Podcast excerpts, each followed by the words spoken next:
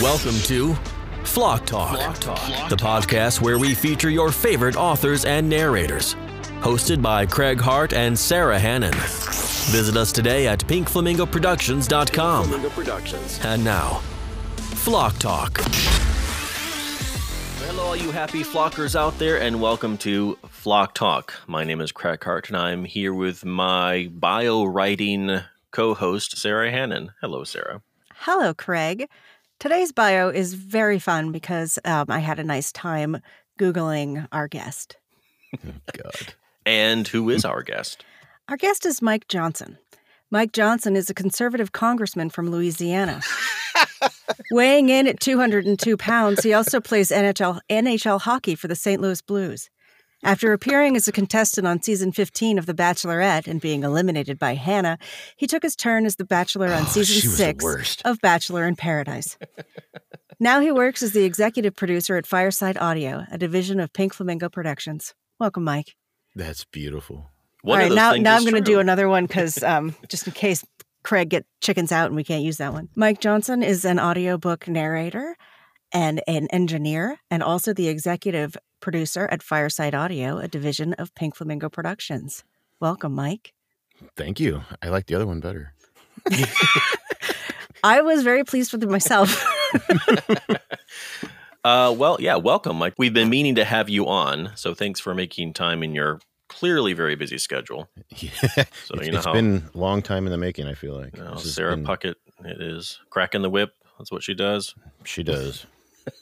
So, speaking of that, tell us a little bit about the relationship between PFP and Fireside. How does that all work, and what does that mean? Basically, I tell everyone who asks Pink Flamingo um, basically handles everything romance and everything romance. So, Fireside was acquired just a little over a year ago.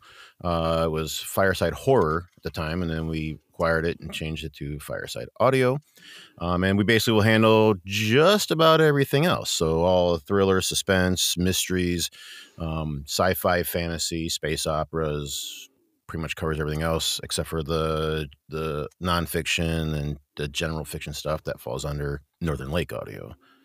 So, the darker stuff.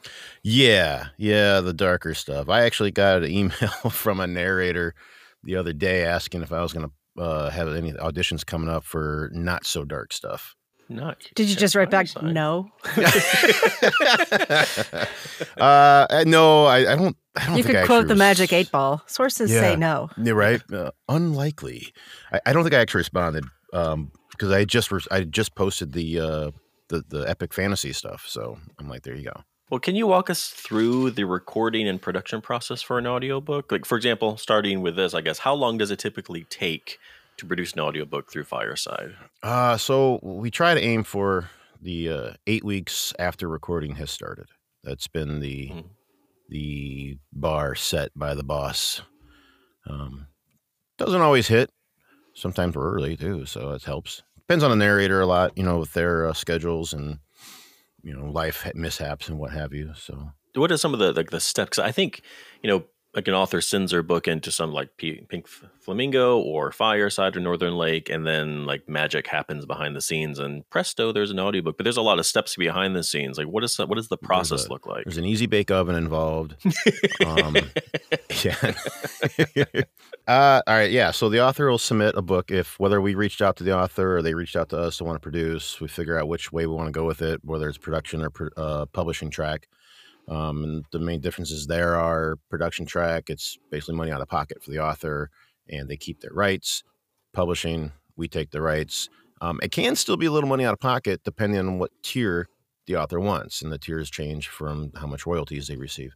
You know, we look over the book, make sure it's something we want to produce, and once that's approved, then we get some paperwork done with the author. They will give us character notes and information, an audition script, the manuscript, um, and then we will put that all together in a nifty little folder and create the audition. The audition gets sent out to our roster. The narrators will send in their auditions. The producers will review them, pick the best, you know, five, seven, eight, however many, send those to the author to choose their favorite. Once that's done, um, then we uh, start recording. We let the, the narrator know, hey, you're it. And they start going. uh, and then it goes to post. Posting post team consists of proofing, and then editing and mastering. Uh, and then once that's done, the magic happened. I think that's about it. And then it goes to marketing and. When speaking about marketing, like I may be somewhat biased, but as I'm looking at, at Fireside or Pink Flamingo versus other places, it does seem like we have a more a partnership, I guess I would say, with the author as opposed to just producing their work and then off you go. Yeah, is that a definitely. fair assessment? Yeah, it definitely is. I think it's um, you know we we're I think we're, we're more in contact with the authors. We we talk more and create more, like you said, a relationship, and then work together on the marketing. You know, we'll do our thing with the the, the book tours through all the different social media sites. Um, the authors are doing theirs as well. I want to say for the like the, the bigger publishers, you don't really see so much of that. They might make a post or on a newsletter, but then that's mm-hmm. about it. I, I, feel like. Yeah, I, you know, and I've seen posts even from other narrators uh, recommending that you know narrators do not spend any time, even in our case, a production company, promoting the book just to move on to the next one, just you know, for the bottom line. And for me, especially if you're doing royalty share, why wouldn't you? Yeah. promote. Yeah, I've I've seen that take too in the groups, and I don't necessarily agree with it. I guess. I mean, yeah, I think that there there's not really much bad that can happen if you just say like, "Hey, I have this new book out." People who want to hire you are going to see that you promote the work. It might help your future works. You know? If your if your author Google's you and is like, "Oh yeah, they they post their work on their website, on their socials, on their Insta, and whatever."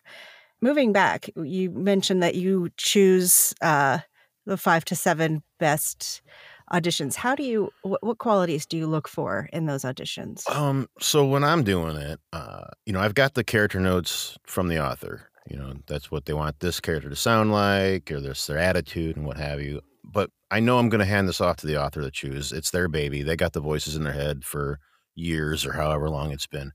So I do my best but primarily I'm listening more of a, a, a with a technical ear. I want to make sure that the audio we're hearing isn't all boomy or echoey or you know that it's good audio. And then there it comes kind of I don't know, it's a catch twenty two because we're asking them in the uh, auditions to send us mastered audio, but then when they record the book, we want their raw audio.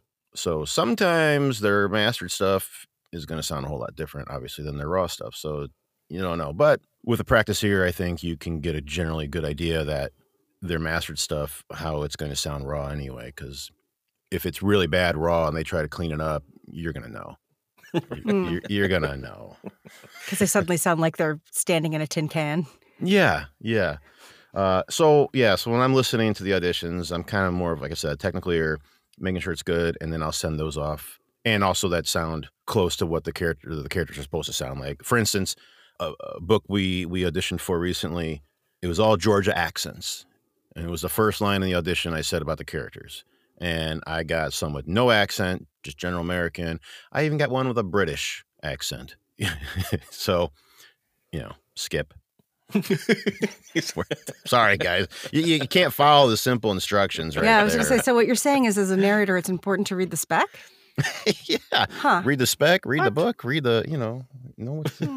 Hmm. what the okay. hell. Okay, that's a novel idea. and I'm going to write that one down for me. when you're when you're filling out your roster, which is a slightly different question, what qualities do you look for in narrators that are going to join you to um, receive those auditions? Kind of the similar similar qualities uh, that I'm listening to in the auditions. I want to make sure that their audio samples are clean. Um, again, we're not sounding like we're in a in a box uh, well, I'll check their website out. Which is usually where I'll find their, their you know their samples. Um, I'll check Audible and see like how many books they have. You mentioned earlier um, submitting the raw audio, obviously for a project that they're recording. What is raw audio? From voice to microphone to me, that's it. I don't no processing, no declicking, de-breathing, de de nothing. Just pure audio from your voice, your mouth to the mic to us. You and I are both editors who do some work for Pink Flamingo and umbrella companies. But we see a lot of stuff narrators turn in stuff that clearly isn't raw audio. Yeah. And a lot of them, when we ask about, say that yes, it is raw audio. And it makes me wonder if maybe there are stacks that were built that they are running that they don't consider you know, Yeah. as impacting the audio, but it actually is. Why is it important for them to submit the actual raw audio to us? a lot of times narrators aren't as well versed in the editing and mastering side of things so sometimes they they'll they'll think they're doing their best and it's kind of not really within spec so we we can't use it um but also uh you know we've got our own specifications we want to look for and attain so if they're if they're doing that and they're editing or mastering processing their audio and we get that a lot of times you can't go back. You can't you can't roll that back. You know, we we've got you you declicked everything and so so harshly that it's knocking off all the K's, you know, in in your audio. Mm. I can't put those back. you know, Yeah, I mean that. I mean that's the thing. I, I- when we get it, we run stacks too, and if we run a stack on something that's already been run stacked, then that's an it's going to official sound term now. I'm gonna really submit yeah, it to Don a- Barnes. the RX unrun stacker. There we go. yeah, yeah. The, Uh, the but we had RX that oops happen. fixer. Yeah, the oops, the oops button. Well, I he'll, would love that. well, that's Control or Command Z. That's the oops. Yeah, but not if you've received it if it's already quote done. raw Yeah, from uh, yeah. yeah, But You you know, you, you mentioned uh, getting you know narrators are running recording with the stack already going. We've had that. Like I've had that, and you and I have figured it out. And I'm not going to name the narrator because I can't remember who it was, so it doesn't matter. Uh, but when I spoke to them, it was it was a you know stack on there. Not that it was bad, but the point was we asked for raw audio, and but the narrator didn't even realize it that that's what that's that was. right. You know, Yeah, I, I I I think most of them are being honest when they say it's raw because Yeah. they think it is. Yeah, Um, I would love. and I I think it's great. Like you know, various engineers can set up these stacks for people, but I think it'd be great if they started doing two. One, if they're going to submit themselves to a client, say through ACX, and something else, nothing when they submit to production houses yeah, like it's like the it's the 'cause- placebo stack. where yeah, it just- exactly. It just yeah, looks like stuff, but it's Yeah. nothing. Something's running, but it's not. I think that would be great, or at least when they set it up, they make it clear that if it they're asking you for raw, turn this Turn off this and then show them how to do it. yeah. You said punch and roll Mhm. before. Um, can you tell us what punch and roll means? We need for raw recordings as far as that goes. Does that make sense? You know what it means. I do, but we have listeners. and I know. I don't- go. Okay. so, punch and roll recording (PNR) is not paranormal romance. It is where you're recording, you're recording. Oh, I made a mistake. You drop back in. You get a you get a rollback of you know five six seconds, and then it plays that bit so you can get back into your groove, and then it starts recording again. So what happens is anytime you make a mistake, or you got a stomach gurgle, or your dog's licking its hole in the corner over here. That's a bit of an inside joke from a conversation this morning. Um, you punch, you roll back, and you start over recording again, um, and then that helps give a cleaner form of audio to your your producer. And this is an audio version, right, of the podcast. Sarah's just shaking her head at me. Okay. Um, so another method that some narrators use is um, the clicker method, right? The clicker method, yeah. Now- so does that does the clicker method jive with raw audio, and um, how how does one get it to jive with raw audio if it does not? So for us, emphatically, it does not jive. Um, well, there is an exception. When we record duet, we do ask the narrator to use a click or some sort of sound where their partner's dialogue would be placed on the file. But everything else, no, I don't want. We don't want no clicks in there. And if you are a clicker, then remove them before you send us the audio. So you don't want alternate takes of lines, and you don't want any click noises in. You just you, you want no flubs. You just That- want Yeah, it. correct. So if they do the clicker method, you want it submitted as though they punched in instead. Correct. Yeah, you can fool us there. You know. Okay.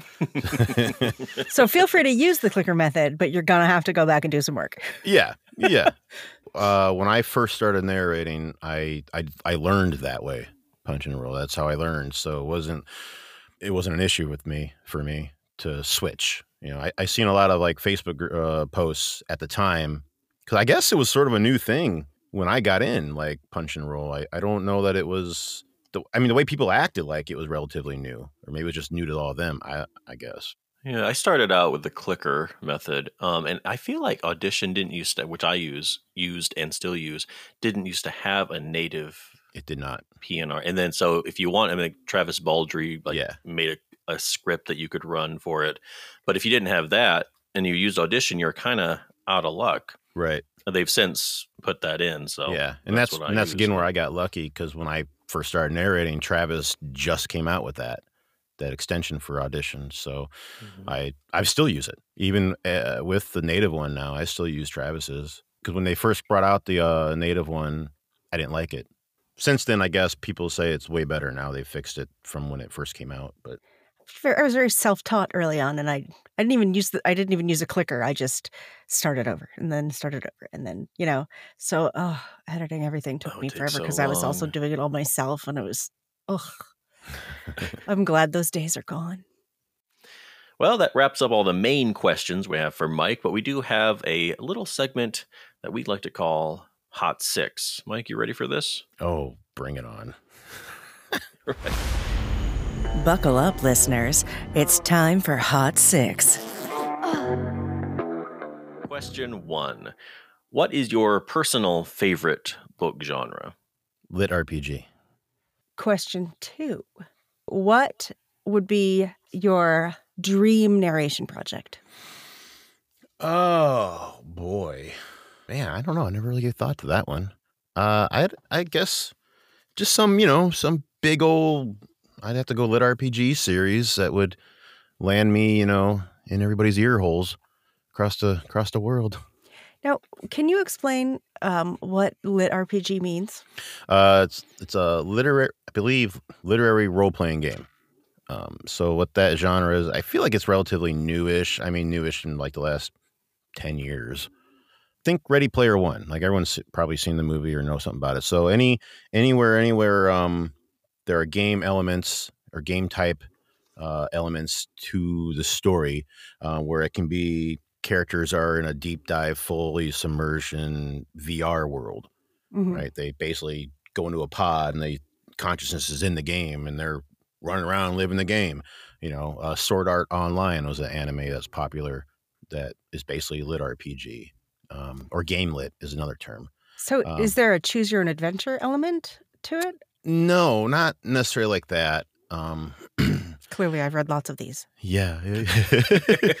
uh, like I said, so like so the main character he is either playing a video game, a, a VR game of some sort, where they have, um, you know, they're they're leveling their characters, they're earning new skills and powers, and you know, going on their quests and talking to NPCs and and what have you. Okay, so they're they're talking about their their hit points and their Yeah. yeah. stats and and and generally it's like the character sees like an overlay in front of them like Mhm. of their menus you know they can go through and they're like okay i'm gonna put a put some points into this power and raise this one up and you know that kind of stuff um, and then there are other stories where it's not a video game it's just the nature of the world the characters so I took my level seven broadsword and Yeah. sliced off his head. Yeah, yeah. I mean, like you know, the you'll go and um, you level up. You know, all of a sudden a message appears in front of the character. You've leveled up, and you have this much points to spend on your abilities or your attributes, and that's the way of life for these characters. They don't realize it's anything different. I'm gonna have to Uh, listen to one of these someday because Um, a lot of people do them, and I've never done one. Yeah, no, it's it's fun, especially if you're into gaming. You know, it's kind of yeah, it's very much a gaming gamer genre, and it's got their own tropes too. Like a lot of, especially in the audiobooks. uh, So in the um actual books, novels or ebook, whatever, there's gonna sometimes there's gonna be a whole page or two of the character's st- character sheet, and it's gonna list all their stats. And then as a narrator, you got to list all that off. You know, strength 42, dexterity 55, five points of dex gives you this much critical damage. You know, blah blah blah and it, sometimes it can go on and on and on. So a lot of that doesn't translate well into audio. But then you got narrators out there like Jeff Hays and Soundbooth Theater who have completely just gone on their own way with things and and made a huge success with the lit RPG and lit RPG is also probably the or one of the only genres in audiobooks that it's acceptable to put sound effects in. Like I did one for Spectrum every time the character leveled up, there was a little little MIDI sound plays, you know, because that book was called uh, Eight Bit Bastards, so it was an eight bit Oh. eight bit video game world. Yep. So it was all you know old retro sound effects. It was pretty cool, you know. All right, question number three. Looking back over your entire lifetime, what is your most embarrassing favorite song? Embarrassing favorite song. So you know that's very hard for me to single out because There's so many. Yeah, well, being in a band, being a DJ, I've heard a lot. um, I- the first one that comes to mind is Barbie Girl. Maybe. In a Barbie world? Yeah. Hmm. Yeah. Come on, Barbie, let's go party. Oh yeah. Right. Yeah. All right. Uh, but like another go-to fun one. I don't know. It's an embarrassing one, but I, me and a buddy, we always uh, karaoke. We'll we'll do some Backstreet Boys. Nice. Yeah. All right. Question four.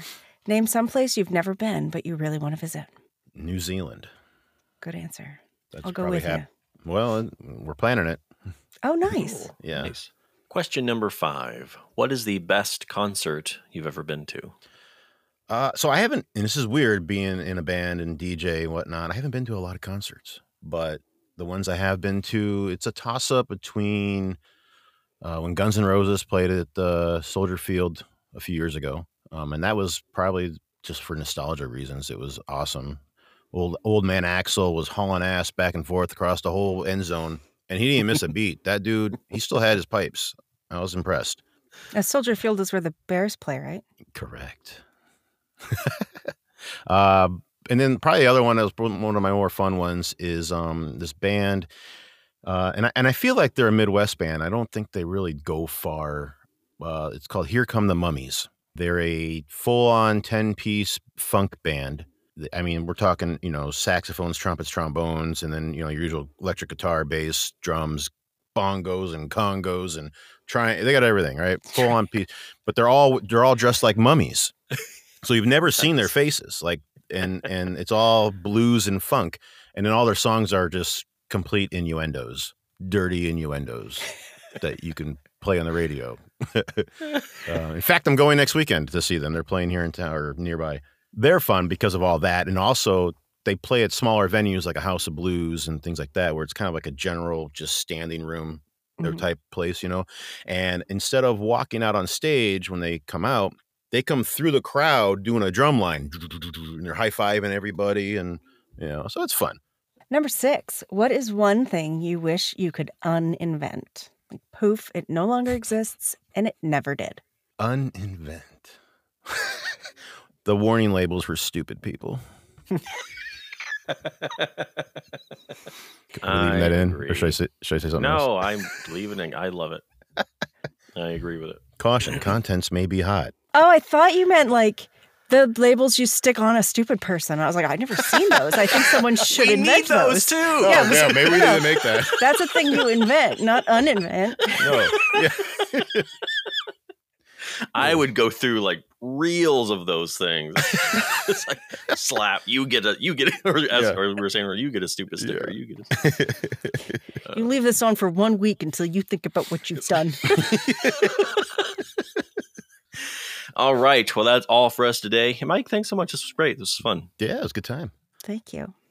You- See everybody. If you should dare, bring me back. You've been listening to Flock Talk, the podcast where we feature your favorite authors and narrators. Hosted by Craig Hart and Sarah Hannon. This podcast is produced by Pink Flamingo Productions. Editing by Craig Hart. Visit us today at pinkflamingoproductions.com.